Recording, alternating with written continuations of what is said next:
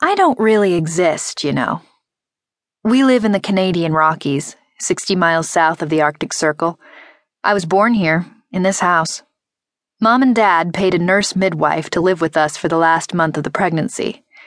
Dad was prepared to transfer Mom to a hospital if things went wrong, but things worked out, as did I, apparently.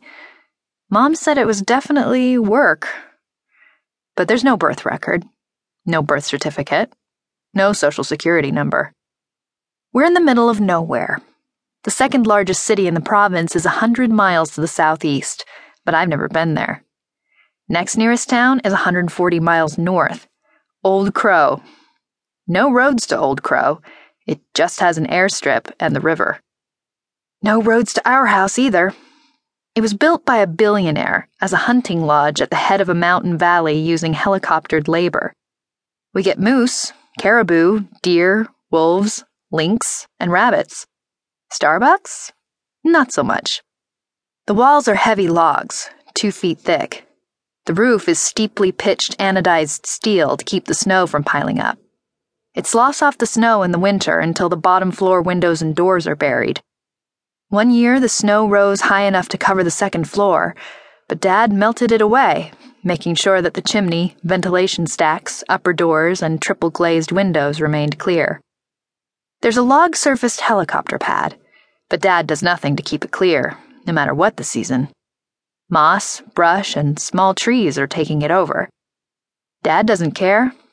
That's not how he rolls. He does spend a lot of the summers fixing up the lodge itself, that and the spring house out back. The springs are the reason the billionaire built the lodge here. One hot, one cold. One tasting of sulfur, and one tasting like a deep breath of winter. We don't need a hot water heater. The hot spring provides bath, washing, and soaking water, though it leaves mineral stains in the tub. We drink from the cold spring and use it to make showers less scalding.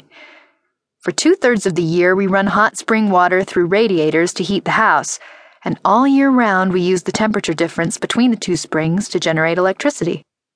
That was Dad's doing. I think back when it was a hunting lodge, they had a diesel generator, but it was rusted solid when Dad bought the place. The billionaire had become a mere millionaire during the economic meltdown, and a vacation home that required 200 mile round trips by helicopter became something he couldn't afford. Dad's not a billionaire, but then he doesn't need a helicopter to get here either.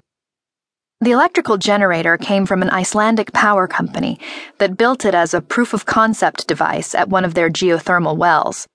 When they upgraded that installation to the megawatt commercial version, Dad bought the prototype for mere thousands of dollars. When I was little, I named it Buzz, since that's what it does sits in the basement and buzzes. To be fair, it also gurgles, hisses, and thumps, but for a four year old, Buzz is as entertaining a word as ever there was, especially when you add extra zzz at the end. And then one day, when I was 15, it stopped buzzing. I was watching an old anime on my desktop, but the screen blipped out, along with the lights, and then I was sitting in the dark, listening to the DVD drive spin to a halt. I heard Mom yell from her office across the hall, Davy! Dad's voice answered from downstairs. Yeah, yeah, I'm on it. I felt my way over to the door and opened it. The battery powered emergency light in the stairwell had come on. The windows were dark. It was late afternoon and October, and what little dusk light was on the southern horizon was blocked by the ridge on the far side of the valley. Dad had just come out of the library when I tripped down the stairs. He smiled briefly at me. Hey, Cent, Pretty dark up there, I bet. You think? I said.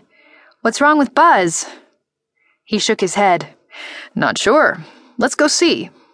He reached out to ruffle my hair. I was styling it these days with a lot of gel, and I slapped his arm away. Rule one, Daddy! How many times do I gotta tell you? He laughed again. Don't touch the hair. Right, sorry. I swear he does it just to mess with me.